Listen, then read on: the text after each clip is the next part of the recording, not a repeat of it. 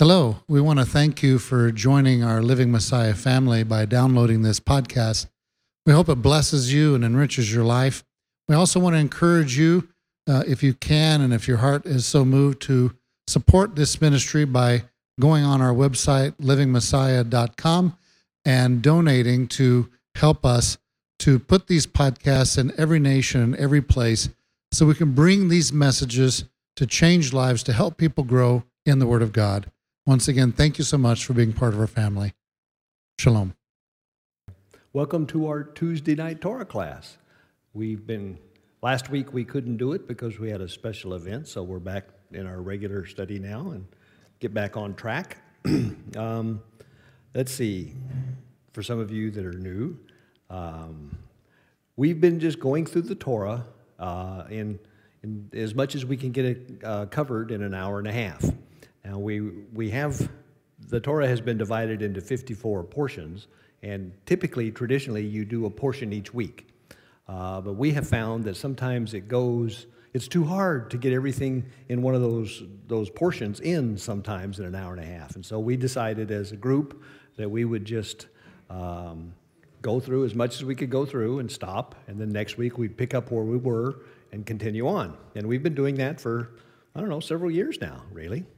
Um, and we're in Exodus, and we've uh, we're in, actually we're in chapter 23. Last week we uh, we did about half of chapter 23 last week, week before last, I should say. Mm, what else do I want to say before we get started here? We just read what's there. I've got some questions that I ask, and we get a discussion going. And my my job is to basically. Uh, say, moving right along. So we, we go off on little rabbit trails, but we try to keep them short because we want to get things covered. I guess i would like to pray and then we'll start. Father God, thank you very much for the evening. Thank you for this pretty day we've had.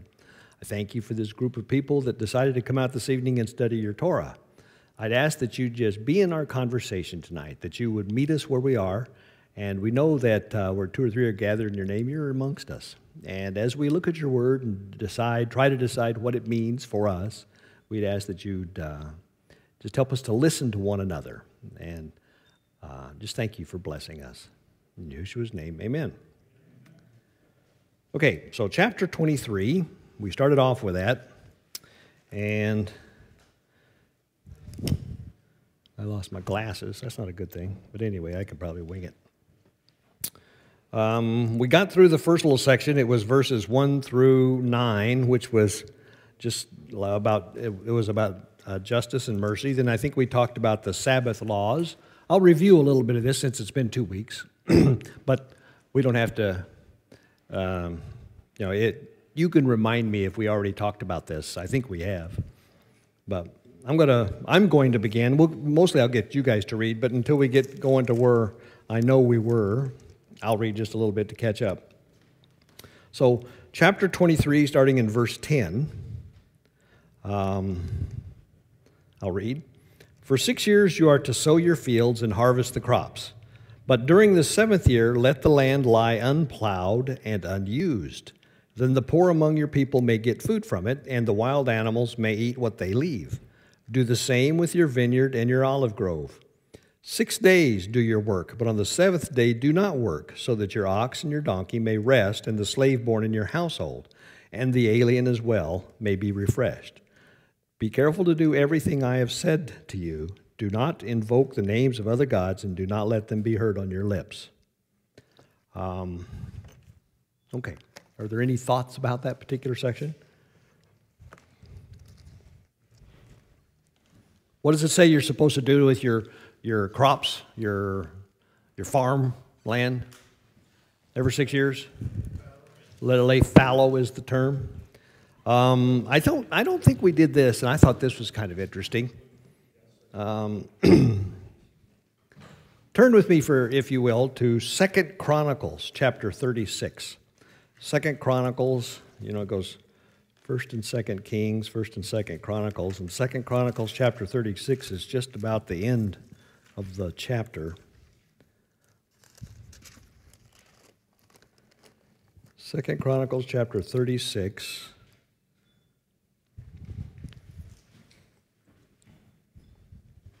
Okay, what, what's going on here? This is uh, uh, relating historically the fact that Judah was conquered by the Babylonians, and the Babylonians, Nebuchadnezzar and all that, hauled them off to Babylon. And I'm going to start reading in chapter, verse 20 of chapter 36.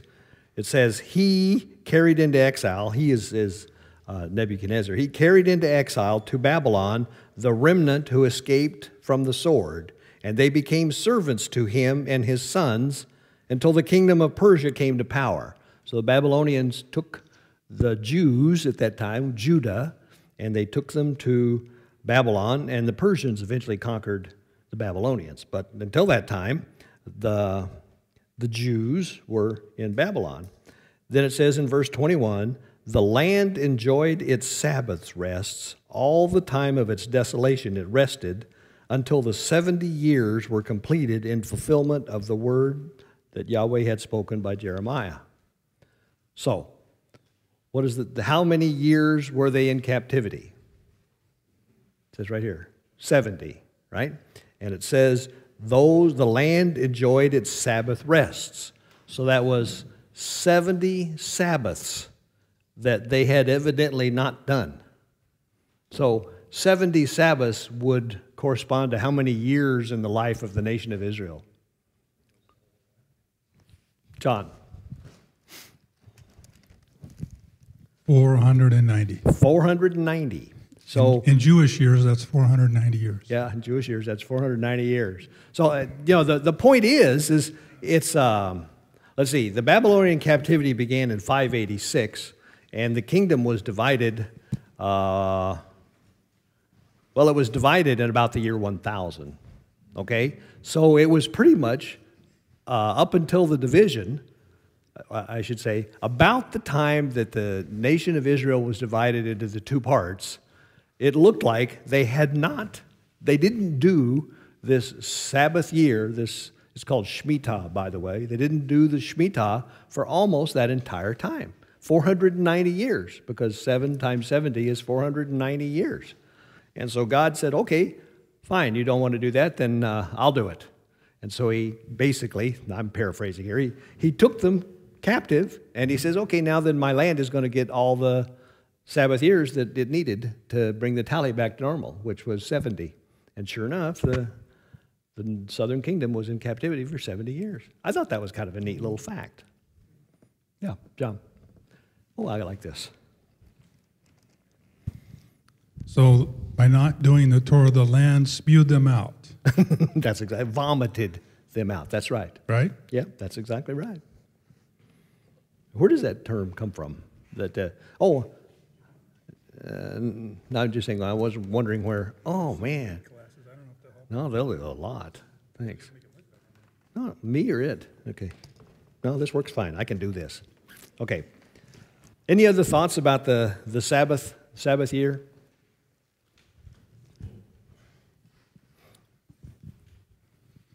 So I would think there's a biblical permaculture lesson there. I'm okay. not sure exactly what it is, but you got to pay attention to the land. You can't just pull out of it and pull and pull and pull and not, you know, yeah, yeah. work with the environment that's there.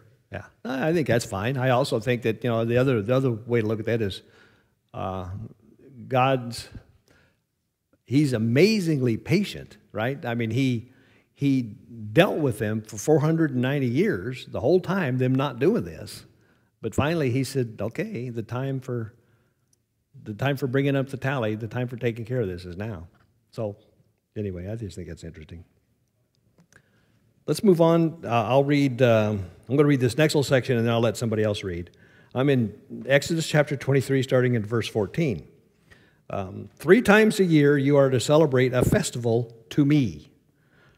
Celebrate the Feast of Unleavened Bread for seven days. Eat bread made without yeast, as I commanded you.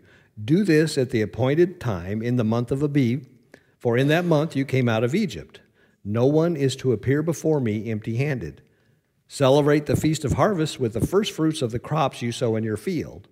And celebrate the feast of ingathering at the end of the year when you gather in your crops from the field. Three times a year, all the men are to appear before the sovereign Yahweh.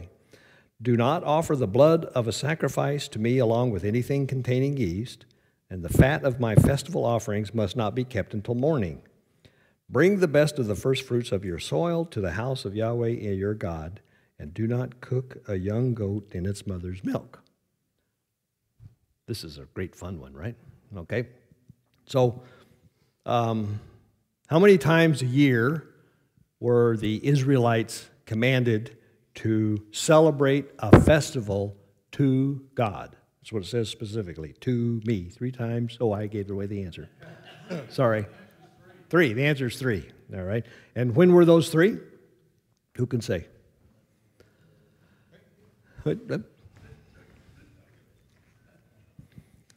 Unleavened bread, Shavuot, and tabernacles? Yep, yep, yep. The way I always remembered those is that there's three that occur in the spring.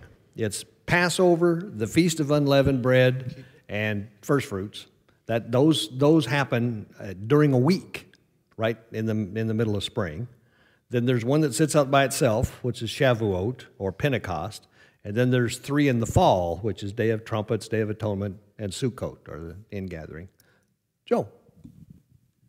Uh, allow me to go back to what you were talking about uh, sure. the, the land that was to rest. Mm-hmm. Earlier, God told uh, them to dress the land, take care of it, take care of the garden. Mm-hmm. So, uh, being that uh, they were uh, to command to take care of the land, letting the land rest is part of that being taken care of.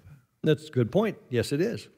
Yeah. And like I say, they have proven that if you let land, agricultural lands sit fallow about every seven years, it's more fertile over the long run. It's more productive, I should say. Okay, so we know about the, the feast days. And by the way, we're going to get into these feasts, of course, in a whole lot greater detail in the book of Leviticus. Um, it goes on to say, do not offer blood of a sacrifice to me along with anything containing yeast. The fat of my festival offerings must not be kept until morning. That, again, all of this stuff will become in more detail uh, in Leviticus. Bring the best of the first fruits of your soil to the house of the Lord your God. Do not cook a young goat in its mother's milk. So, what do you think about that one? Verse it's the end of verse 19. Do not cook a young goat in your mother's milk. Has anybody got any thoughts about that? Um, Margaret does. I think that's exactly what it says. That's exactly what it says? Okay. Don't boil a kid in its mother's milk. Okay. Don't take a little a little goat uh-huh. and boil it in the mother's milk. Yeah. Um, okay. I don't think I don't think it means anything else. Um, other than that. Other than that. all right, all right, that's fine. I've been told that it was a practice of the heathen at the mm-hmm. time. So it was a way of reiterating, I don't want you doing what they're doing. Mm-hmm. But unfortunately, a lot of people have gone beyond just don't boil in the mother's milk mm-hmm. and then begin to say you can't eat milk and meat together, which yeah. isn't what it's saying at all. Yeah. Yeah, that's it's been a subject of some great amount of controversy for the whole uh, 3,500 years that it's existed because that's the basis for this uh, strict Jewish rule about you can't eat dairy and meat together. Um, that's the basis of it, is that thing. Now, whether or not, um, uh, well, there is reason to believe that it has to do with pagan practices, and that you're right. God is basically warning them, don't do as the heathen do. Yeah. Michael. I've always wondered why would somebody even do this? Yeah, yeah. But I, don't know, I think there must be some spiritual significance what, of some sort. I just don't well, know. Well, there probably is. is. But I can let me read you my little note just just because this is just a note, it doesn't mean much of anything, but it says, Cooking a young goat in its mother's milk was likely linked not to dietary customs, but to pagan religious practices from neighboring Canaanites. Details are lacking, but some evidence suggests that milk was thought to have magical powers, and pagans would use it in fertility rites, sprinkling it on crops and vineyards to make them more productive. God wanted, the, wanted to distance his people from heathen rituals. So that's what my note says, just pretty much what Pat said. Yeah. I think it has to do with mixing life with death. Okay, that's so a, it's it's good. okay to have a kid for to to eat for the, the meat, but then that's that's death. Yes, and then you're mixing it with life, the milk. His the yeah the milk that he uses to survive. Well, you know that's a very good observation. I don't see anything wrong with that. Margaret's got something, I think.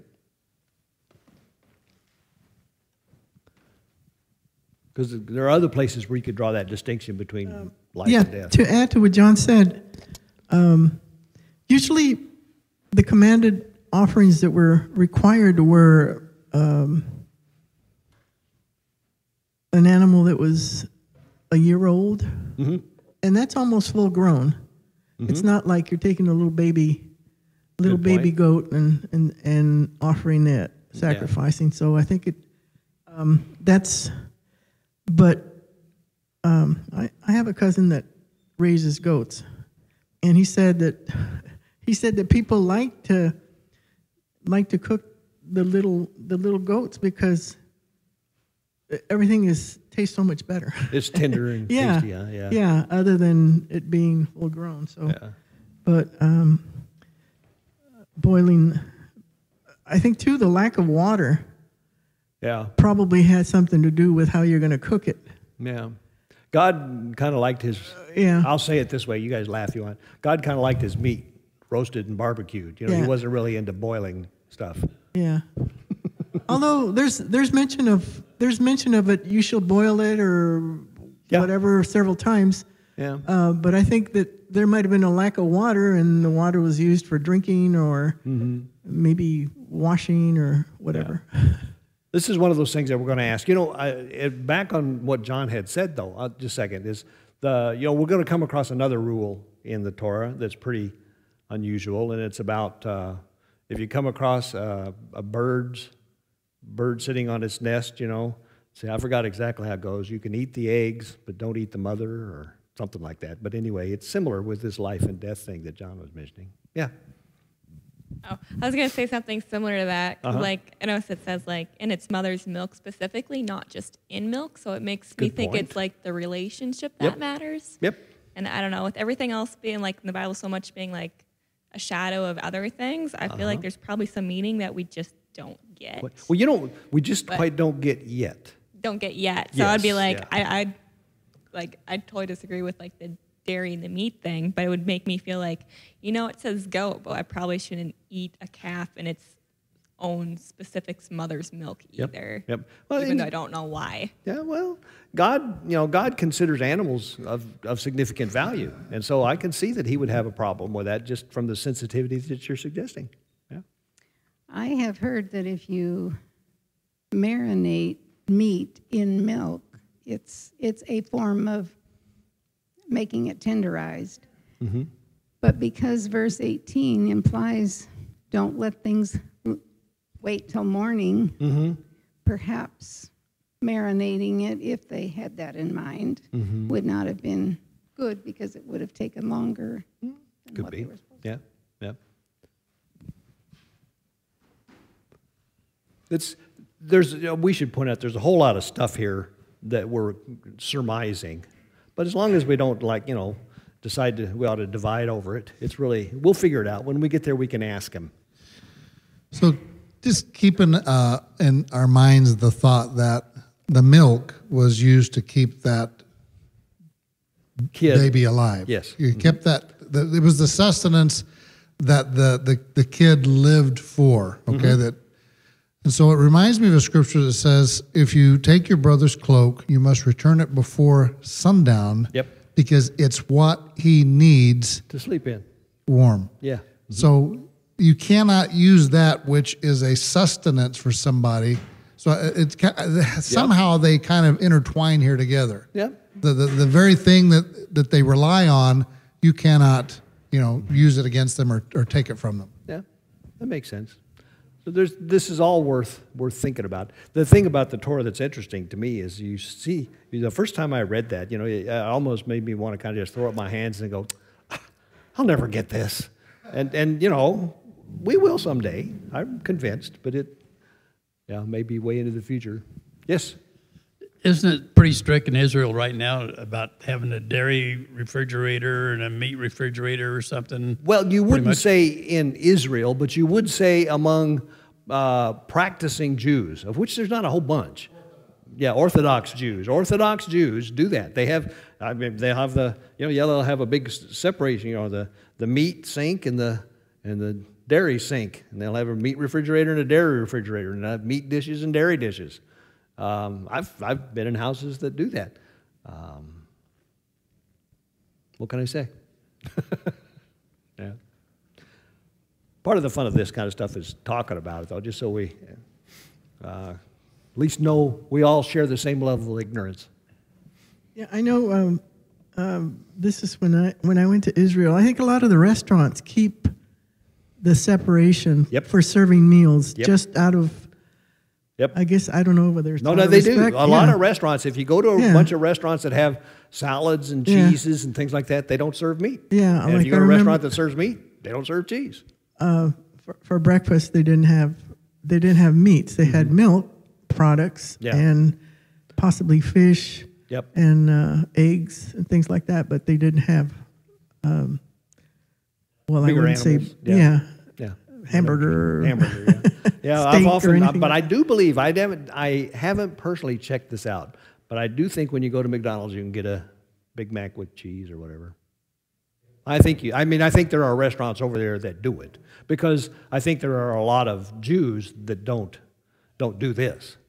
Now, there's a, it's funny over there because you know we read this and think that ever ever Jew is like this, and they're not. There's the the Orthodox Jews, the Jews that uh, um, maintain that they are living according to the Torah are not the majority over there. The, you know, the majority are kind of non-practicing, if you will. Yeah. I think uh, the cooking a, a, kid in his mother's milk. Uh, I think that goes along with uh, about the laying the land rest is a uh, a purification for the people of Israel that uh, that's just one of the things that, uh, like somebody said a while ago, it was a pagan practice. Mm-hmm. And so uh, God uh, wants a pure uh, people. Yep. And uh, so I think it was just one of the things. And I'm not quite sure of the spirituality or the spiritual aspect of that. But you're thinking about later on where they were sacrificing the children to Molech. Uh, Molech. Yeah. And uh, so maybe it's not the same thing, but. Uh, no, but it's the same type of thing. Type of thing, yeah, right? Yeah. But it's uh, separating a, a, child from his mother. Mm-hmm. You know. Uh, well, more than that. I mean, you're right, but in addition to that, it's just mixing things that aren't of God with the way God says He wants done th- things done.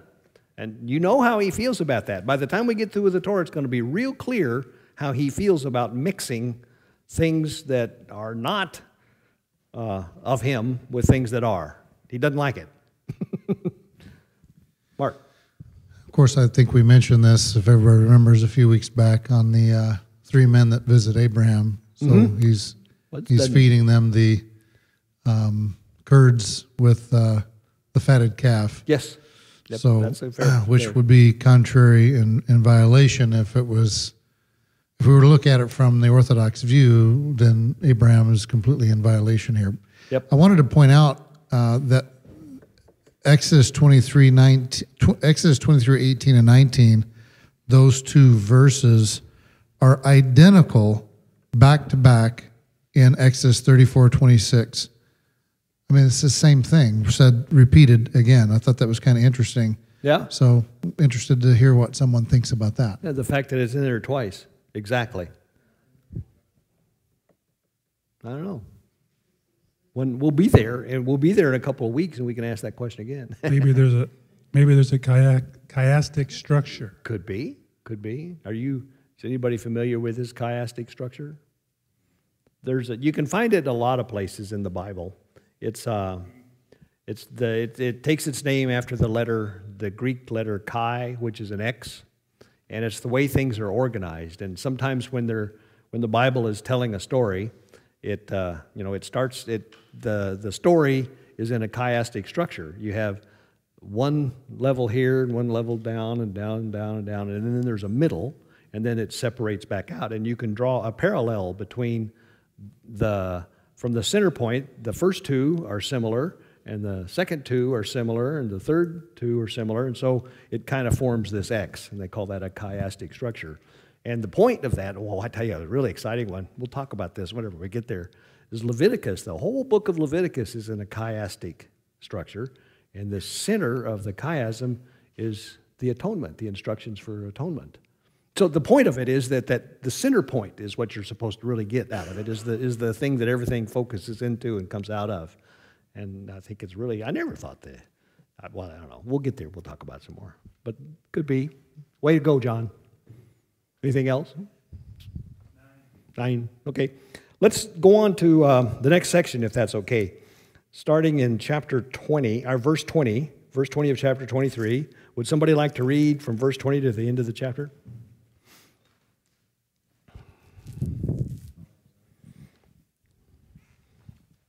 Twenty through what? 20. Start at 20 Until until the end of the chapter. okay. See, I am sending a messenger before you to guard you in the way and to bring you into the place which I have prepared. Be on guard before him and obey his voice. Do not rebel against him, for he is not going to pardon your transgression, for my name is in him. But if you diligently obey his voice and shall do all that I speak, then I shall be an enemy to your enemies and a distresser to those who distress you. For my messenger shall go before you and shall bring you into the Amorites and the Hittites and the Perizzites and the Canaanites and the Hivites and the Jebusites, and I shall cut them off.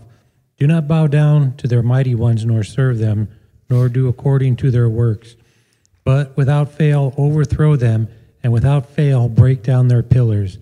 And you shall serve Yahweh your Elohim, and he shall bless your bread and your water, and I shall remove sickness from your midst. None shall miscarry or be barren in your land. I shall fill the number of your days. I shall send my fear before you, and cause confusion among all the people to whom you come, and make all your enemies turn their backs to you. And I shall send the hornet before you, which shall drive out the Hivite, the Canaanite, and the Hittite from before you. I shall not drive them out from before you in one year, lest the land become a waste and the beasts of the field become too numerous for you. Little by little I shall, I shall drive them out from before you until you have increased and you inherit the land. And I shall set your border from the sea of reeds to the sea of the Philistines, and from the wilderness to the river. For I shall give the inhabitants of the land into your hand, and you shall drive them out before you. Do not make a covenant with them, nor with their mighty ones. Let them not dwell in your land, lest they make you sin against me when you serve their mighty ones, when it becomes a snare to you.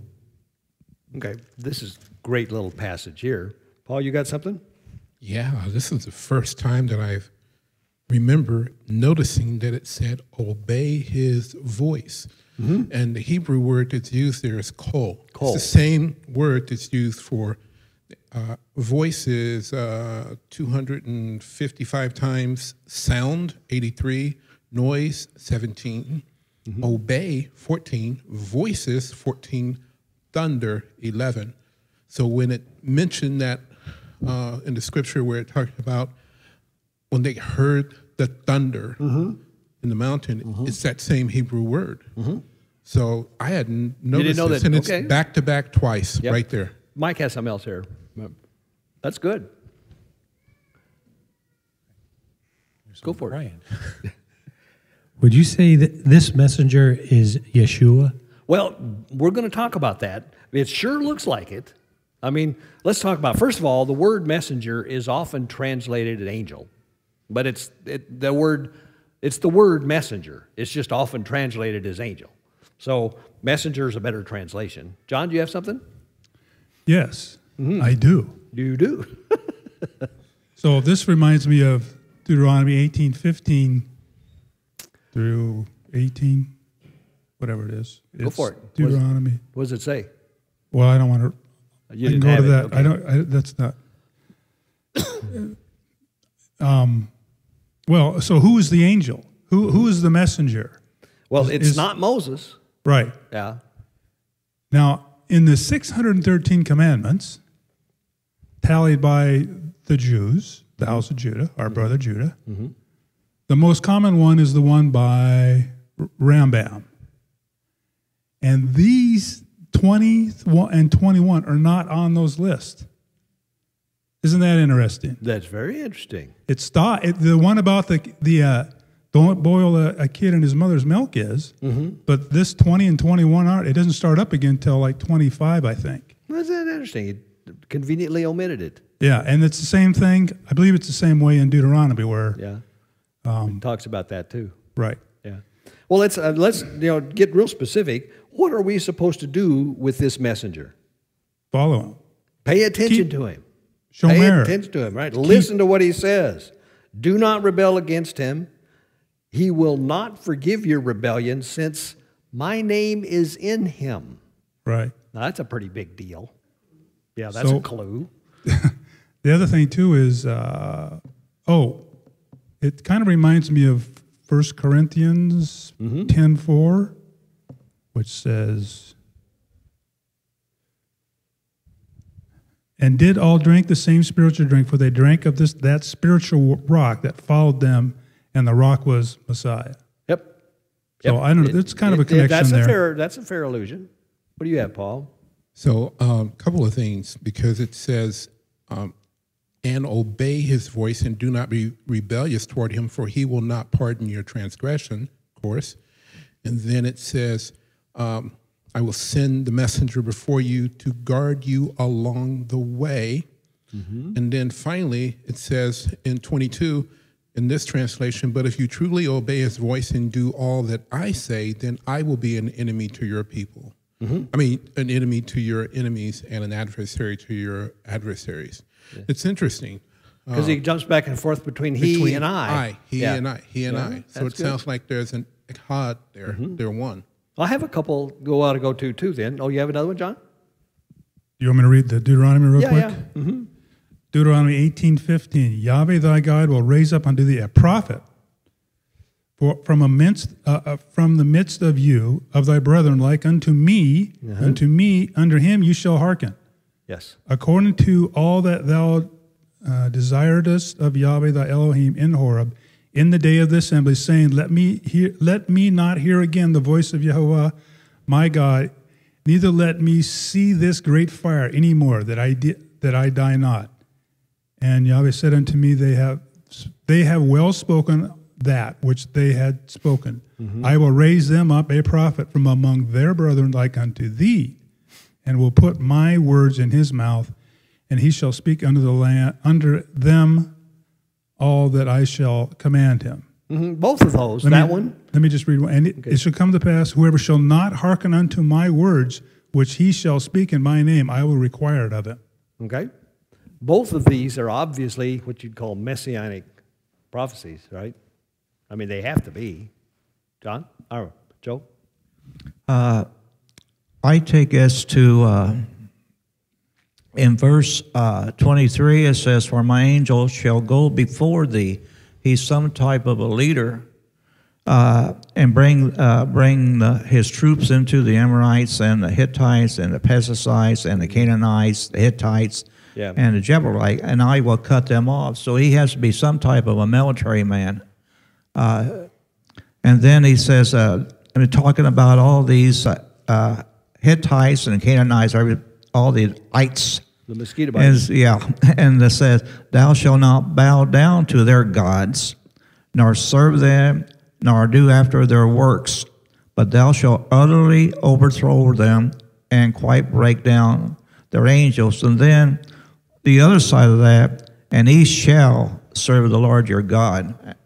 And so, evidently, this uh, angel or messenger uh, he's in command of what's going on there, and he's going to do all this uh, stuff here and there to follow him and obey him.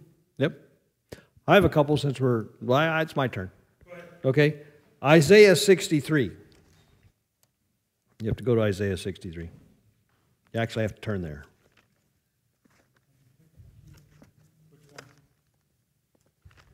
Isaiah 63, uh, verses 8 and 9.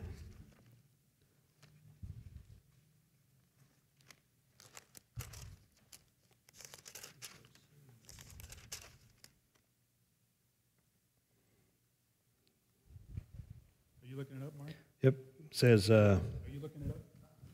Isaiah 63, verses 8 and 9 says, he, he said, Surely they are my people, sons who will not be false to me. And so he became their Savior. In all their distress, he too was distressed, and the angel of the presence saved them. In his love and mercy, he redeemed them. He lifted them up, and he carried them all the days of old. I think that's a reference to this same messenger. Then I have another one, just because we're doing it. It's Malachi 3 1. Malachi is easy to find. Go to Matthew and back up one.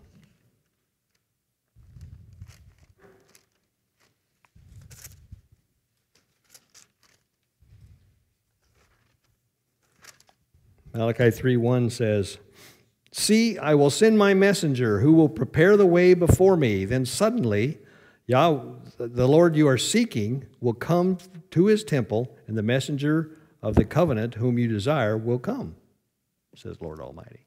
So, anyway, there's a lot of things. Let's see, there's a lot of places you can go from here. John. So in Exodus, obviously, it's Moses that's talking about this. Yes.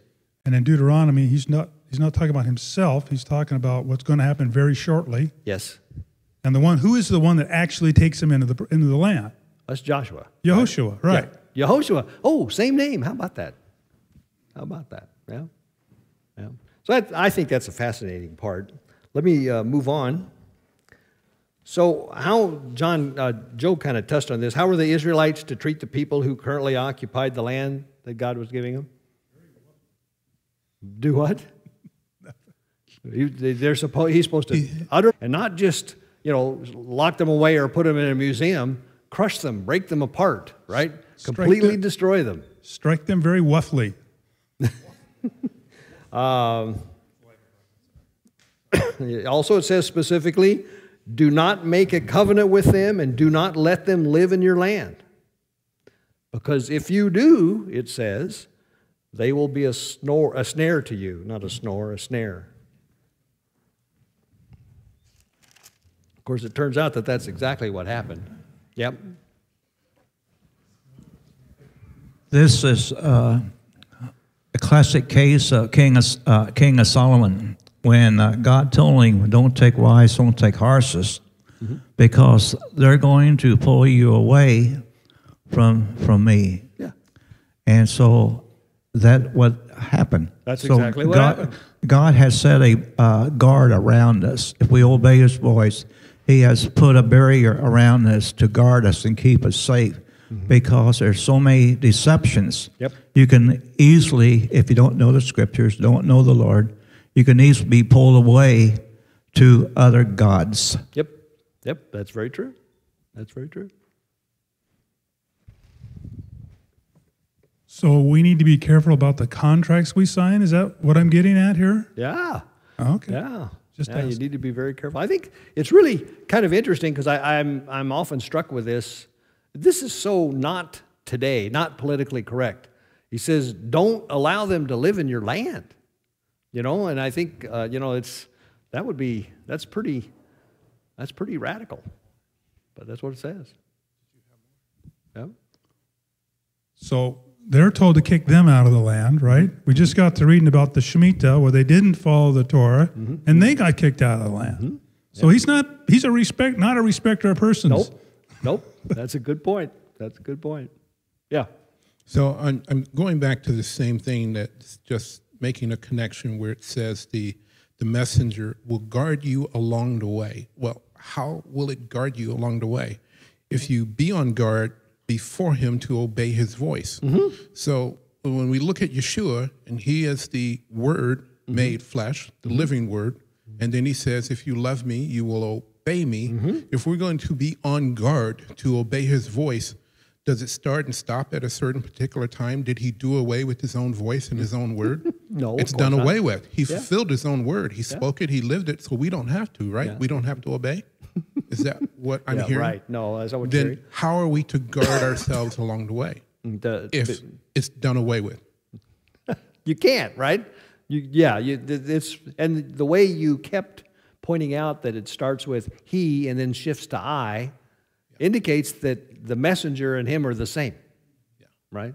At least the word. Yeah. And Yeshua said he does nothing of his own accord. Yeah. Only yeah. as he has. Been. This all all pretty much fits. It, it, it confirms our thinking, at least. Either at least in my head. Yeah. So, um, why didn't God drive out the Israelites' enemies in a single year? It says right here. Why didn't he do that? Anybody want to answer that? Simply because they'd be overrun by critters. that's exactly right. And that's exactly what it says. Uh, I will drive them out before you. Little by little, I will drive them out before you until you have increased enough to take possession of the land. Before it, it says, I will not drive them out in a single year because the land would become desolate and the wild animals too numerous for you. It'll be overrun by wild animals. So I'm going to do it a little at a time. Yeah. It's funny how God does that when you think about it, because we know He has the ability to. Well, He could, you know, He could have pulled a Sodom and Gomorrah on them or whatever, right? He could have just nuked them, but no. He says, "We'll do them. We'll let you do it a little at a time here." Joe. Yeah, in uh, verse uh, 23, the Amorites, the Hittites, and uh, Pest, or whatever that name is, and Canaanites, Hittites, and then then coming down here to uh, verse 28, only uh, three of the ites are mentioned. Yeah, what I noticed that the too. other two? Uh, I noticed that. I don't know what to think about that. Yeah, the the it, the Hivites, Canaanites, and Hittites were the ones that he was going to drive out. So maybe the others were to be destroyed. I mean, you could say that the other two. I don't know. Good point. If we go read the book of Joshua in great detail. We might get some insight into that because the book of Joshua is where they, were, they did most of this, theoretically. Um, I've got a note here. If you want to, in your copious spare time, you go through that little passage there, just that little passage in, what is it, verse 23, 20 to the end of the chapter, and count how many times God says, I will. What you'll see there is God says, I will, at least 10 times, if not more. So this, you know, this is not, this is God committing himself.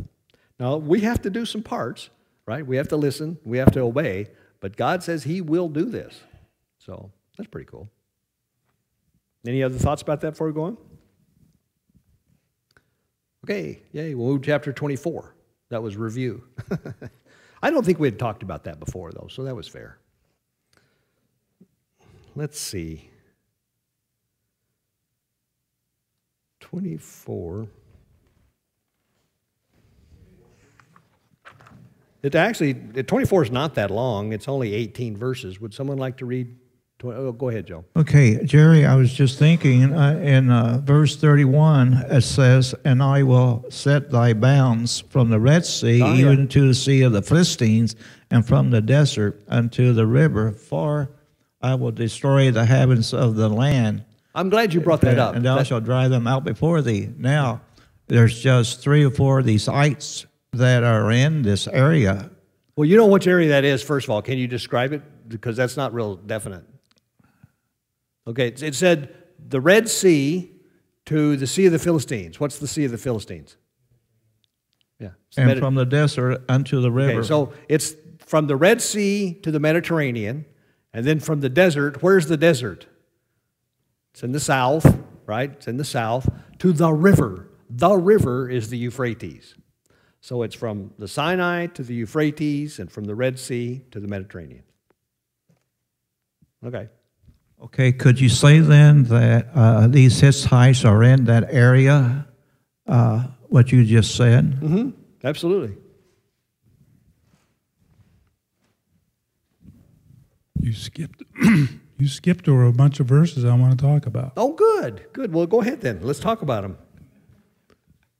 Uh, in 25, it says, And ye shall serve, stand on the altar of Jehovah your God, and he shall bless the bread and thy water, and I will take sickness away from the midst of thee. So there's your health insurance.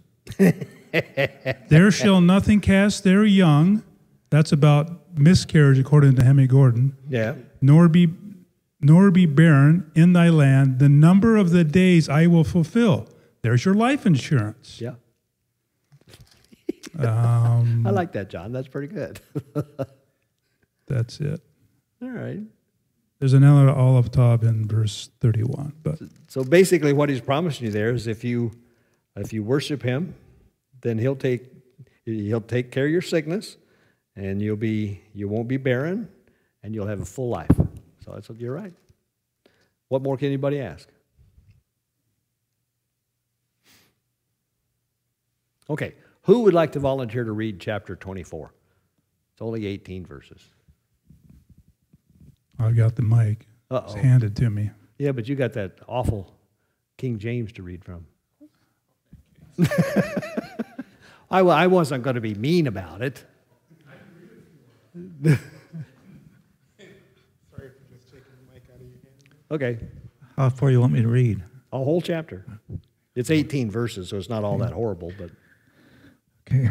And he said unto Moses, Come up unto the Lord, thou and Aaron and, uh, Nadab and uh, Abihu and seventy of the elders of Israel, and worship ye afar off. And Moses alone shall come near the Lord, but they shall not come nigh, neither shall the people go up with him. And Moses came and told the people all the words of the Lord and all the judgments. And all the people answered with one voice and said, All the words what the Lord has said we will do. And Moses wrote all the words of the Lord. put the and wrote- microphone closer to your mouth. No, he's got it off to the side of his mouth. Okay. And Moses wrote all the words of the Lord, and rose up early in the morning, and built an altar under the hill, and twelve pillars according to the twelve tribes of Israel. And he sent young men of the children of Israel, which offered burnt offerings, and sacrificed peace offerings of oxen unto the Lord. And Moses took half of the blood and put it in a basin, and half of the blood in, uh, and half of the blood he sprinkled on the altar. And he took the book of the covenant and read in the audience, audience of the people, and they said, All the Lord has said will we do, and be obedient. And Moses took the blood and sprinkled it on the people, and said, Behold the blood of the covenant, what the Lord has made with you concerning all these words. Then went up Moses and Aaron, Nabin and Ab- Abihu, and seventy of the elders of Israel. And they saw the God of Israel, and there was under his feet, as it were, a paywork of sapphire stone, and as it were, the body of heaven in its clearness. And upon the nobles of the children of Israel, he laid not his hand. Also they saw God, and did eat and drink. And the Lord said unto Moses, Come up to me into the mount, and be there. And I will give thee tables of stone, and a law, and commandments, which I have written, that thou mayest teach them. And Moses rode up, and his ministers Joshua, and Moses went up into the mount of God. And he said unto him.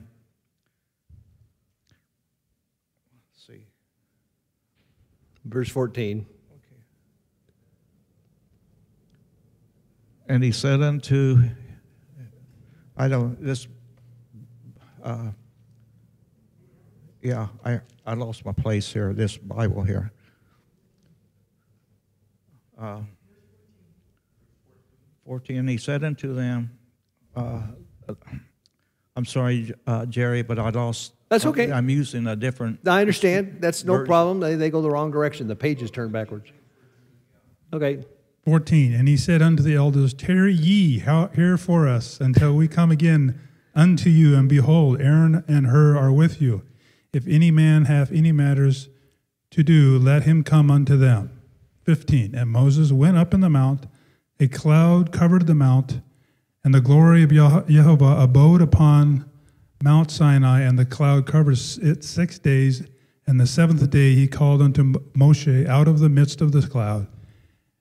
And the sight of the glory of Jehovah was like devouring fire, fire on top of the mount in the eyes of the children of Israel. And Moses went into the midst of the cloud and gat him up, up into the mount, and Moses was in the mount 40 days and 40 nights. Okay. Thanks.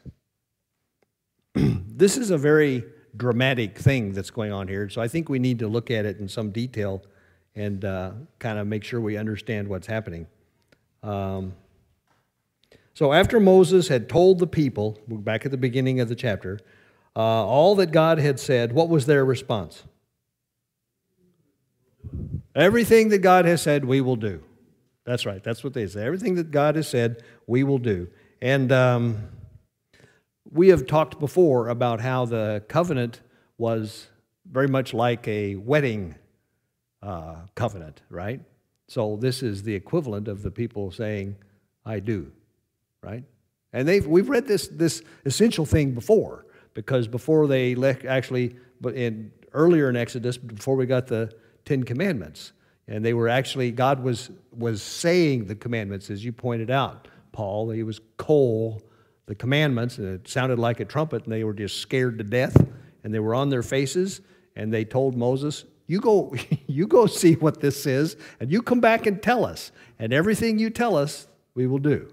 All right. So they have. This is not the first time that they've said that they'd do this. Um, so what? What did Moses do the next morning, John? So I just want to back up two verses from the previous chapter. You don't have to go there, but he tells, because this is about the covenant, right? Yep. That's the theme of this chapter. Yes. He says in the previous, the, the, the second to the last verse the previous chapter, don't enter a covenant with, you know, the people in the land. Yep. So, So my not- covenant, when you have a covenant with me, that's the only one you have a covenant with. Yeah, that's a good point. The covenant you have with God is exclusive. All right? So after they said, the people said, We will do everything God has said, what did Moses do next?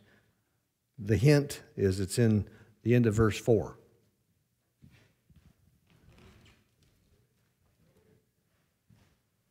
So he got up early the next morning, built an altar at the foot of the mountain, and set up 12 stone pillars representing the 12 tribes of Israel. And then he sent the young men, young Israelite men, and they all offered burnt offerings and sacrificed young bulls as fellowship offerings to Yahweh. So it wasn't just the tribe of Judah? No, it Oh, wasn't okay. just the type of Judah, tribe of Judah, yeah. And then there was the blood. He took the blood in bowls in a basin, and he put half of it on the altar, and the other half he sprinkled on the people. So this was the blood covenant and the people entering the blood covenant with God. Yes. So this is more of a question because I've always been baffled about the sprinkling of the blood on the people. Okay, can you anybody explain No. the significance of that? Not me, really. Um, Well, with every covenant, blood is involved. blood's involved, but it's the blood. The, the way I understand that, the animal that's sacrificed, the blood is the proof of the death of the animal. Now, the only thing I can say is that the sprinkling of the blood would then identify the participants of the covenant, but that somehow or another that's not terribly satisfying. Yeah. It's when uh, back in Genesis where uh, the when God was ready to bring the people out of Egypt, he uh, had the blood sprinkled on the door. Well, that's fair. Yeah. Okay, and then in the New Testament, it's by uh, uh, Yeshua's blood that uh, we, uh, our sins have been washed away. So Mm-hmm. the blood, there's life in the blood, and so if uh, it is also a protection Mm-hmm. because But- if we're under the blood, Yeah. then we're protected. And- And it's a clean, cleansing agent as well, huh? I knew everybody'd have better answers than I did. I think part of it is that there is no remission for, without the shedding of blood, there's no Yep. remission for sin.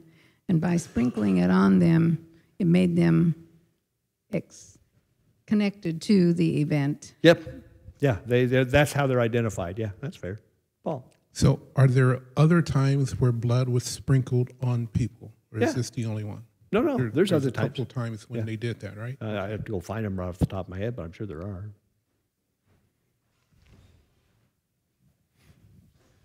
So evidence of a virgin in a marriage covenant, there's blood, right? Oh, That's the evidence. Okay, yeah. I don't know if that's connected or not. Yeah, But could be. Could be. Well, let me go on. so, in in addition to what John said, I was hesitant to mention that part of it, but uh, I'm glad you did it for me. But when a mother has a baby, uh, there is uh, tearing of flesh, and there's blood on the baby. So this is a covenant as well. It's a covenant between the baby and, and the mother. So it's another issue of the blood being on the person. Okay. Okay. That's good. So anyway, he does this. He, um, they sacrifice the, the offerings, and Moses sprinkles the blood. It says, Then he took the book of the covenant and read to the people, and they responded, We will do everything that Yahweh has said. We will obey. Joe? Yeah, yeah, you, yeah, yeah. Uh, one hears that there's the law of Moses. No, it was God's law. He just dictate to Moses what he wanted Here, to here. said. Here, here. It's the law of God that Moses happened to be in the, in the position of, of enacting, if you will. Okay, this one last verse I want to talk about just for a second. It's not last, but um, verse 8. Moses then took the blood, sprinkled it on the people, and said, This is the blood of the covenant that the Lord has made with you in accordance with all these words. Does that verbiage sound familiar to you? Well, okay. Mark chapter 14. Let's go to Mark chapter 14. And we'll see if, if it's close enough or whatever. Mark 14, verse 24. Now, Mark 14 is uh, the, the Last Supper. And verse 24, Yeshua is talking. Uh, verse 23, it says, Then he took the cup, gave thanks, and offered it to them, and they all drank from it. And he said, This is my blood of the covenant, which is poured out for many, he said to them. Uh, I just thought it was, that's the same, the same essential verbiage that we just read. So,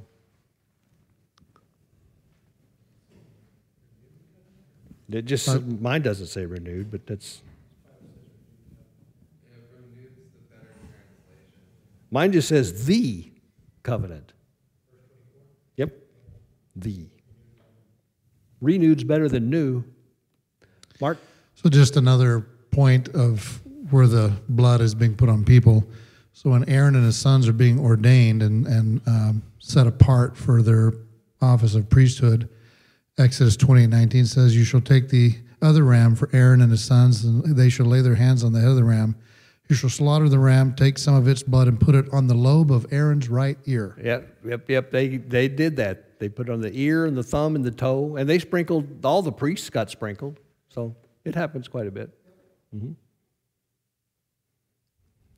So, um, anyway, I just want to point out the, the similarity in language between that and uh, that passage in Mark. Verse 9 of chapter 24 there in Exodus. Moses and Aaron, Nadab and Abihu, and the 70 elders of Israel went up and saw the God of Israel. Under his feet was something like a pavement made of sapphire, clear as the sky itself. But God did not raise his hand against these leaders of the Israelites. They saw God and they ate and they drank. So, there's some interesting things going on. first of all, the first thing that came to my mind was I thought you couldn't see God. You know, that's, that's what everybody says. Uh, okay, notice that whenever they saw God, what did they describe? The pavement. What were they looking at? They were probably on their face looking at the ground, you know? And furthermore, that's my assumption here, God was probably this big, fiery cloud of smoke, and they may have looked at him, but they didn't see him, you know? But I just, to me, the dead giveaway was, oh, they saw God, and he was standing on this sapphire pavement. if I was, if I see God, well, I, I probably will be down there looking at the sapphire pavement. But anyway, who else? John. So this chapter has three standalone taubs, three, okay. verse 3, verse 4, and then this one here in verse 10. And they saw standalone taub, the God of Israel. Hmm. Okay. So it's in that verse about the sapphire. All right. So you're saying uh, they only looked up far enough to see his feet on the pavement? That, that's what I'm saying. Okay. now, obviously, that could be wrong, but I just find it striking that they saw God and all they can talk about that he was standing on this blue pavement. so one of the things that it says is there's a a major consuming fire mm-hmm. in this cloud. Mm-hmm. That you know, there is that's before them, right? Yep. Hot enough that the rocks are still black over there where yes, Mount Sinai is. Even today, yeah, yep. I, I remember when I first read this, what came to my mind was I remember back whenever uh, they dropped that atomic bomb over in New Mexico at Trinity Site. Mm-hmm. At the blast site, all of the sand was turned to glass. Mm-hmm. So I wonder that consuming fire turned everything to glass there. I don't know. That could it's, be. It's interesting that they're using this word sapphire like glass. Yep. Yep. Yep. Well, you know, if you go to the to a similar passage in Revelation, it also talks about the the smooth pavement. So yeah. I don't think uh, when uh, the scripture said they saw God, uh, they did not see him physically. It's like when Moses, the shadow, mm-hmm. it could have been something like that. But it, uh, yeah, or like I say, you know, you can't look at God and you know. Yeah. Well, some, I think some way, someday we will be seeing him face to face. Yeah. But at this instant, if somebody just reads it and they think, "Oh, I saw God," just like they see another person, not so. No, I think what more than like most likely what they saw was this huge pillar of fire. You know. Yeah, Paul. Well, we also know that many times when they saw the messenger that was sent, and they spoke to the messenger the same way as if they were calling or speaking to the Father and recognizing that messenger. And this messenger is going to go before them, which we just read, uh-huh. and we should and and we and they should obey his voice, his word, his yeah. call. And now they're hearing. I mean, I don't know. Is it, there? It, so it doesn't say that no one has ever seen the Son or Yeshua or the messenger, but it says no one has seen the Father and live. Yeah. So what are they looking at? That's one of those things. You know. Yeah.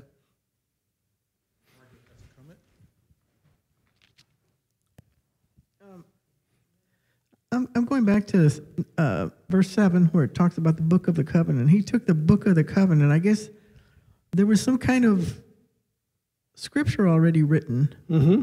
well, here that Moses he must talked have, about must have written it already because yeah. it's, it's, the word is sefer sefer. Sefer that's a writing that's a scroll yeah. kind of a thing so I think the, the one, didn't we read a little passage where he wrote some stuff well, down already? buried buried? Uh, yes in verse yeah. verse 4 Moses wrote down everything that Yahweh had said. Wrote right. Yeah and that's what they I think that's what he read. Yeah because we were and I think that that, this is just me, I think that that was essentially the Ten Commandments. So, okay. but that's my opinion. You know, I don't know what it was really, but obviously. Because we were talking about, uh, I think, I think Brother Mark had mentioned, or maybe it was you, when Moses wrote this. When well, Moses wrote the Torah. Well, okay, that's was a- different. yeah. Now it's it's my opinion that what's happened here, you know, is God got the people all ready to meet. Moses got the people all ready to meet God, and God came down on the mountain, and this noise, this loud, thunderous noise, and it sounded like a huge trumpet, and these people were on the ground covering their ears, telling Moses, "You go take care of it." And I, in my opinion, that noise was God saying the Ten Commandments. That's what I think it was. And I think this, where it says in verse 4 there, Moses then wrote down everything that Yahweh had said. Moses was able to understand what he said. All the rest of the people were just scared to death. And so he wrote down those Ten Commandments, which would be something you could write without a big, big amount of effort. And then when he went back up the mountain here for 40 days and 40 nights, God went ahead and gave him the, the typewritten copy in duplicate. Okay, and that's what he came down the hill with, was the, the official copy. Now, as far as writing the Torah is concerned, I think he did that in the book of Deuteronomy, if you will. You know, just at the end there when he knew he wasn't going to get to cross over. And I think that's when he actually wrote the Torah. But th- this is all my opinion. It kind of fits with the story, but I don't know if it's true. Yep. Yes, Can I go back to the first verse? sure. Well, first off, it says, and he said, so like my commentary before, he's continuing, it's, uh, you know, it's a continuation of the previous chapter, obviously. Fair point. Okay. Um, and he's, you know, he's saying it to Moses, who's, who's our mediator. Mm-hmm. But then my, my other point was, so how many went up? Ah, yeah. 70 plus you, Moses, Aaron, Nadab, and Abihu. Well, yeah, but turns out there's okay. That's fine. Okay. So in Genesis, when he's telling Joseph, after he finds out, I'm sorry, in Genesis, when he tells Jacob, you know, to go down to Egypt, he says for them to go down as well. It's 70. But then there's a, you know, Septuagint says 75, as my note says, and Acts says 75. But here it's, I'm, maybe I'm forcing the, the, the connection, but is it possible that, you know, the, the olive tavi, that God was with them in this count? I mean, if we count 75 Well, to get to 75? I just, it's, fine, it's interesting how there's 70 plus four. That is interesting. Well, although, let me ask you a question. We're going to come to this issue I want to talk about. Is Joshua one of the elders? Okay. Well, Joshua's here too. We're going to find out in just a few minutes that Joshua's here too. So he could be the fifth. Okay. Yeah. Yes, sir. yeah. Behold the blood of the covenant. I think the word covenant could also be a contract. It sure could. And because a following says, which the Lord has made, okay, he made the contract or the covenant, and the blood was the proof of that covenant or contract. Mhm. Mhm. I'll give you that. Paul. So this is another one of those things that I'm noticing. Okay, that there is more than one copy of the contract Yep. or the covenant. were. There usually so are. there there are a couple of witnesses. there. Well, not only that, but see, both parties have to have a copy of the contract. Yeah. Yep. Okay, let me go on. Um, um, so in verse 12, Yahweh said to Moses, Come up to me on the mountain and stay here, and I will give you the tablets of stone with the law and commands that I have written for their instruction. Okay? And verse 15, 13 says, Then Moses set out with Yahushua, his aide, and Moses went up on the mountain of God. And he said to the elders, Wait here for us until we come back to you. Aaron and Hur are with you, and anyone involved in dispute can go to them. Okay, so who is going on up the mountain? Well, then what's the us and we? It's Joshua and Moses that are going up the mountain. It's, it's, let me read it again because so I want you to know this. It says, verse 13, then Moses set out with Joshua, his aide, and Moses went up on the mountain of God. And he said to the elders, uh, Wait here for us until we come back to you. Aaron and Hur are here with you, and anyone involved in a dispute can go to them. So it, the we and the us is Joshua and Moses. Well, the sow is coming. So obviously, it, where are the 70? Are they halfway up? Are you going to talk about the, that? the seven? The No, 70. the, the 70 are done. This is they're they're there. They're looking at the pavement. They've seen it, but they're going on up the mountain. Okay, it so says they've gone halfway up or Yeah, they've gone halfway up, if you will. And not only that, but after the 40 days and 40 nights, they've gone back down to the to the lowlands. The 70, um, they were bowing themselves from a distance. Uh, and it says in verse 2 that Moshe shall draw near to Yahweh Um, by himself and let them not draw near, Yeah. nor let the people go up with them. Yeah. Yeah, they, they didn't go very far up the mountain. Those 70 didn't go very far. They, yeah. But they got far enough to see the, the nice sapphire pavement. Yeah. So I'll go on a little farther. Verse 15 When Moses went up on the mountain, the cloud covered it, and the glory of Yahweh settled on Mount Sinai. For six days the cloud covered the mountain, and on the seventh day Yahweh called Moses from within the cloud, and to the Israelites the glory of the Lord looked like a consuming fire on top of the mountain. Then Moses entered the cloud as he went up on the mountain, and he stayed on the mountain 40 days and 40 nights. So, who actually went into the cloud? Moses. So, the point I want to make here is Joshua and Moses went up the went up, but at one point then Joshua stayed there and Moses went up into the cloud. Now, how long did Moses stay in the cloud? So, how long do you suppose Joshua stayed there? Yeah. Joshua was sitting, you know, I don't know, 15, 20, 100 feet down the hill, if you will, waiting for Moses the whole time he was up there. How long do you suppose the elders stayed there? Well, I don't. I think they gave. I think they gave up pretty quick, personally. so it's interesting here that it says um, it says that uh, Moses went up to the mountain, and the cloud covered the mountain.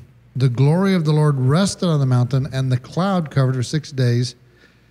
Uh, he says that uh, the glory of the Lord was like a consuming fire on the mountain. So you might as well say that Moses went into the fire. Yep. So he's not just in a cloud. No, no, no. He he's was, he's in a blaze like Shadrach, Meshach, and Abednego are, Yep. are. And I mean, he went up above the burnt, charred rocks, is where he went. Yep. Yep. That's my feeling too. For 40 days. Yeah. So six days he was up there before on the seventh day Yahweh calls him up. Mhm. So do you suppose that seventh day was the Shabbat? Could have been. Makes sense. I would think so. Yeah, I would think so too. Let's keep in mind where Joshua's at. Mm-hmm. Because he's going to take part in something real soon that he shouldn't. And Well- where's he at? Well, no, that, it's not so much that he shouldn't. The thing is, is it's going to be a dead giveaway here in the next chapter, because uh, what's going to happen is when they come back down the hill. I'll just, you know, I'm a spoiler. Spoiler alert. When they come back down the hill, you know, Moses comes down and gets Joshua, and they're heading back down the hill, and the people in the camp have already made the golden calf. I and God he- has told Moses, He told Moses, He said, Go down, your people have already sinned. And he gets to Joshua, and, and Joshua says, Wow, sounds like the people are worshiping down there. And Moses says, They're not worshiping. Who helped him make the golden calf? Aaron. Aaron. Oh, I'm sorry. Yeah. Yeah. That, that, yeah. So that, that's, that's why I can be really sure that Joshua was with him up on the hill. Uh, God did not call Joshua to go up. He called Moses, uh, just more or less, because Moses is the, is the one that invited Joshua to go with him. But God called Moses to come up, not Well, Joshua. All right, that could be. It says in verse 13 that Moses set out with Joshua, but it says in verse 12, the Lord said to Moses, Come up to me. So, yeah, technically you are correct. Y'all are going too fast. uh, I just want to point out in verse 3 and Moses came up and told the people all the words Jehovah and all of Jehovah and all the judgments.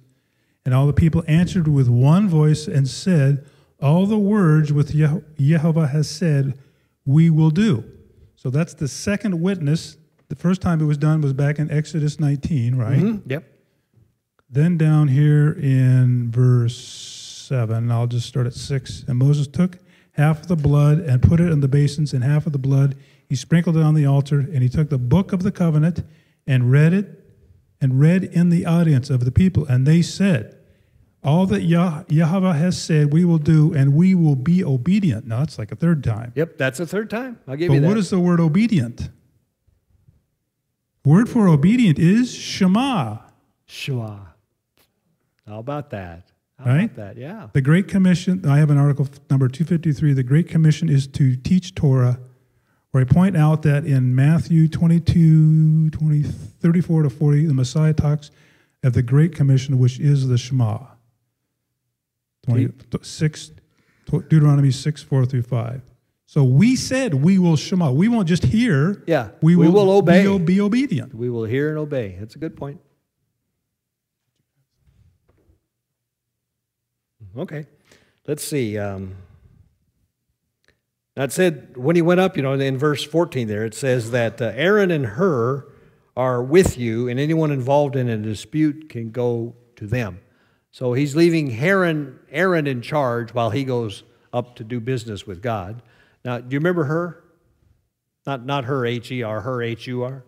Who is Hur? Wasn't he instrumental in designing the tabernacle or? Nope, nope. No. Or I could get, guess it's something else. Hur is is Moses' brother-in-law. It's Miriam's husband. So, for what it's worth, so Hur and Aaron are Moses is leaving them in charge, and he's going to be out of town on a business trip for a while. Do you think that Hur, Hur son was able to say, I'm so and so Ben Hur? Ben Hur. I'm sure he could say that. Yep.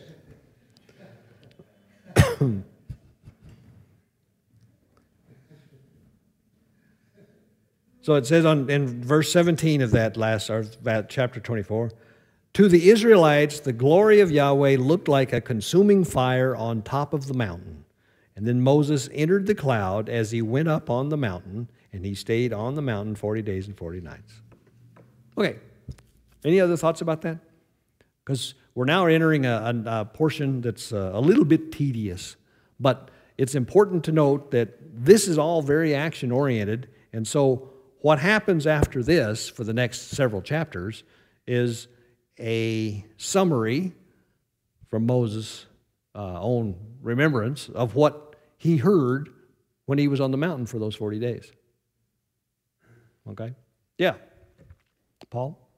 We got a, we got a customer over here. Okay, I'll, I'll, go, I'll go to him first and then I'll come back to it. Fries with that shake, sir. What's amazing about the uh, consuming fire uh, setting the whole mountain ablaze is it started with the burning bush. And so, you know, Moshe is bringing the people back to, to essentially the site where That's the a burning very bush good was. point. Yep. And here he's thinking, you know, I'm going to show him, hey, you know, it's really cool. He was talking me out of this burning bush. Yeah. And then they get there, and the whole mountain Yeah. lit on fire. The burning So bush has gotten to be a little bit bigger it's deal. Quite the impression that was made when That, that's a very good point. I like that. looking at uh, verse 12, at the end where it says, And I have written for their instruction, uh, the Hebrew word there is yara, yara, and the primitive root is to flow as water, that is rain. Um, aiming by the finger, an archer, cast. And so it's used as to teach, to shoot, shot, cast, instruct, archers taught, teachers teaching, directed, instructions. It goes on and on and on and on. But it's connected with the thought of water. So when we start thinking again, I'm going to stretch it way over here to living water. Well, that's okay, but I would I would go another way. Okay. What I was always taught is the word Torah carries with it this idea of a bullseye. And it does have an archery kind of a thing where the Torah is the bull is the bullseye, the target, and you're trying to hit the bullseye in the target. Now, the water analogy is fine too. Yeah. Yeah, all of that all of that works. But the word instruction, yara, yara, and, and it's used twice, is the instruction, if you want to use that, helps you aim toward that bullseye. I get Uh-huh. Yeah. that, what you're saying. Good, good. So was that verse 12 you were looking at? Mm-hmm. So if you do a research on Torah, it'll point you to this word, Yara. Yeah. Hmm. So the instructions are lead you to the Torah. But anyway, I was going to comment on this verse. There's a lot of other cool words in here. And a and of stone and a law, veha Torah, Torah, and commandments, veha mitzvah, the the the mitzvahs, which I have written, kata, um, katavti, which is ketuba, Okay. That's interesting. That's interesting. and uh, the the teaching part, which is their instruction. Torah. Yeah. Yeah. These it's amazing all these words kind of fit together. Okay. Yes. I was just looking here at uh, verse 12. Uh, these tab- uh, stabilis stones, we always take it as two stones, a law and commandments. Uh, the law are the stones, and the commandments are the commandments that are written on the stone. Yeah. Okay. Mark's got something.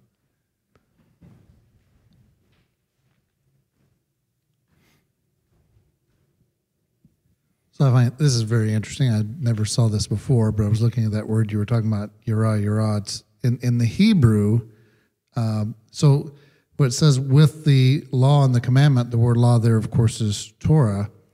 But where it says instruction, the actual, I know the root word is yara, but the actual word in the text is harot. And it's the same letters for Torah, almost in reverse. Harot, which means to teach and show. I've never seen that before. I never have either. There's there's more intricate details with the language than you can imagine. Well, let's go on. We're close to being done, but I want to at least get started in chapter 25, if that's okay. Um, I'll read this first little section, and then we'll kind of set the stage for next week. Chapter 25, starting at the beginning. Yahweh said to Moses, Tell the Israelites to bring me an offering. You are to receive the offering for me from each man whose heart prompts him to give. And these are the offerings that you are to receive from them gold, silver, and bronze, blue, purple, and scarlet yarn, and fine linen, goat hair, ram skins dyed red, and the hides of sea cows acacia wood, olive oil for the light, spices for the anointing, oil for the fragrant incense, and onyx stones and other gems to be mounted on the ephod and the breastpiece. And then have them make a sanctuary for me, and I will dwell among them. Make this tabernacle and all its furnishings exactly like the pattern that I will show you. So, like I say, that's the introduction to what we're getting ready to look at for the next couple of weeks. But some th- thoughts about that. Um, the Hebrew word that they translate as tabernacle is mishkan, which means dwelling place. Um, so, what was the purpose of the mishkan? It says right there.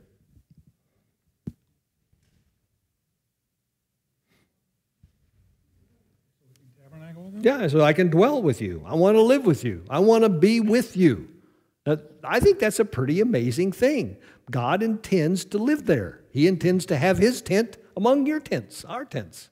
So I think that's, that's something to at least take note of. Um, why do you suppose he would do such a thing? Well, one answer is go ahead, John.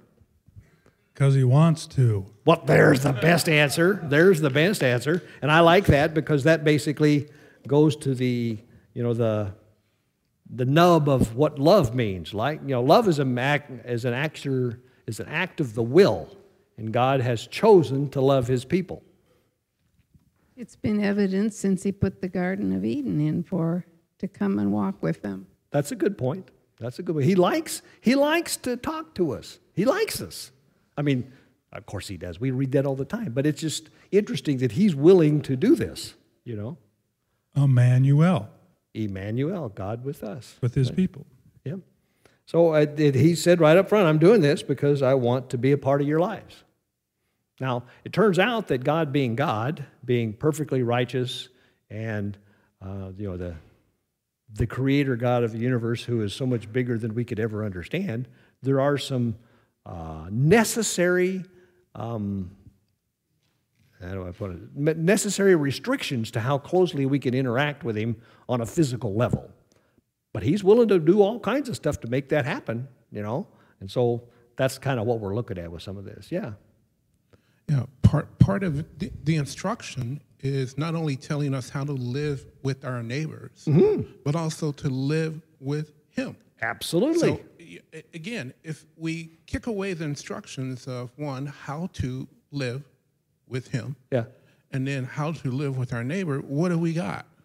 Each one going, uh, going according to yeah. their own understanding. Yeah. Well, and not only that, but like I say, one of the things that I've always kind of, or I've become to take kind of personally, is how would you feel if you were God and, and, and one of your kids came to you and says, Well, I understand you've got all these rules and regulations for how I should behave, but how about if I just go ahead and come in like this and, you know, we just do this this way and we don't do it the way you want to. We just kind of change it around a little bit and why don't we bring these other things in there? I mean, I'd be offended. Mark? I was going to say it's interesting in, in verse 8 and 9. In verse 8, it says, Let them construct a mikdash. Mikdash, okay. And then in verse 9, the pattern of the Mishkan.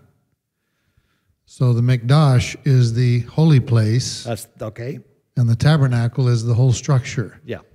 But the, the but the Mikdash is that very place that, in the very back. Okay, that's good. I'm glad you. That's the sanctuary in my version. But yeah, okay. So I have another verse. Okay. Than the smart aleck one I gave you. Revelations 21 3. I heard a great voice out of heaven saying, Behold, the tabernacle of God is with men, and he will dwell with them, and they shall be his people, and God himself shall be with them and be their God. Oh, that's great. That's really good. Where was that? Okay, that's great. So it says, uh, so it says, love God and love your neighbor. So when that kind of go full circle, become that God is your neighbor? No, in this, yeah, that's yeah, kind of the way. In this case, he's a pretty special neighbor, though. He's got the definitely the best house in the neighborhood. Central, okay, you can't miss it. One last thing, uh, just to, we'll cover, leave it with this, is that so he wants, you know, look at this list of stuff here. I mean, it's really kind of a cool list gold, silver, bronze, blue, purple, and scarlet yarn, fine linen, goat hair, ram skins dyed red, hides of sea cows, acacia wood, olive oil, uh, spices, oil, and fragrant incense, and onyx stones and gems.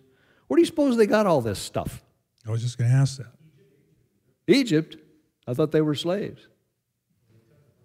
Yeah, yeah. When they left, you remember, God said, I will make the Egyptians favorably disposed to you, and they will give you uh, all kinds of wealth and stuff for you to take with you when you leave.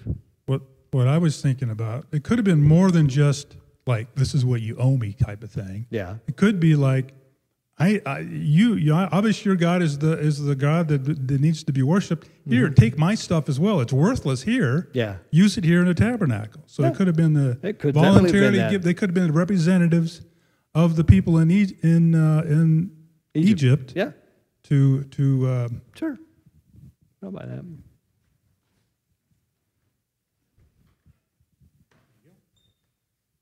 I like how uh, in verse uh, 2, he says, From everyone whose heart moves him, you shall take up my contribution. So it's not necessarily a demand he's making, he's wanting people to give out of their hearts. Yes. And that's a good point because that's kind of a New Testament type thing, really. You know, but God doesn't say, you shall have a tax and everybody shall pay, you know, one tenth of their income or whatever. He basically says, as, as their heart moves them. So, what does that tell you about who moves the heart? Yeah. So, I think Karl Marx kind of perverts that a little bit. Let's see, I guess I was thinking about that just the other day. Uh, Karl Marx, let's see, God says, you know, we're to, we're to act like what's mine is yours. And Karl Marx says, what's yours is mine. All right, enough, enough said. I think it's time to go. Um, any last thoughts? I'll close in prayer. Though Mark's got something. Excuse me for cutting you off early. I was just going to say, uh, you're talking about them bringing the gold out of Egypt. Um, John sometimes says maybe it's back wages that Yeah. really was due the children. But doesn't it say in Scripture that uh, we're going to carry the gold from the lands that we've been scattered to back to Israel? I don't know. It might. I think so. Okay, uh, well, that'll be a good one for us to go find. I can get into that. Okay. Father God, thank you very much for the evening. Thank you for your Torah. Thank you for the fun stuff that we can look at and find here. Um, it's, it's amazing how dense it is, how if we just sit and, and look at some of these sentences and some of the things that uh, are obvious, uh, the pictures that, that come out. I thank you for your Torah. I ask that you just uh, bless us this week as we go through our week, keep us safe, and help us to think on these things until we meet together again next week. In Yahushua's name, amen. Thank you, guys. Thank you very much. We'll see you next week.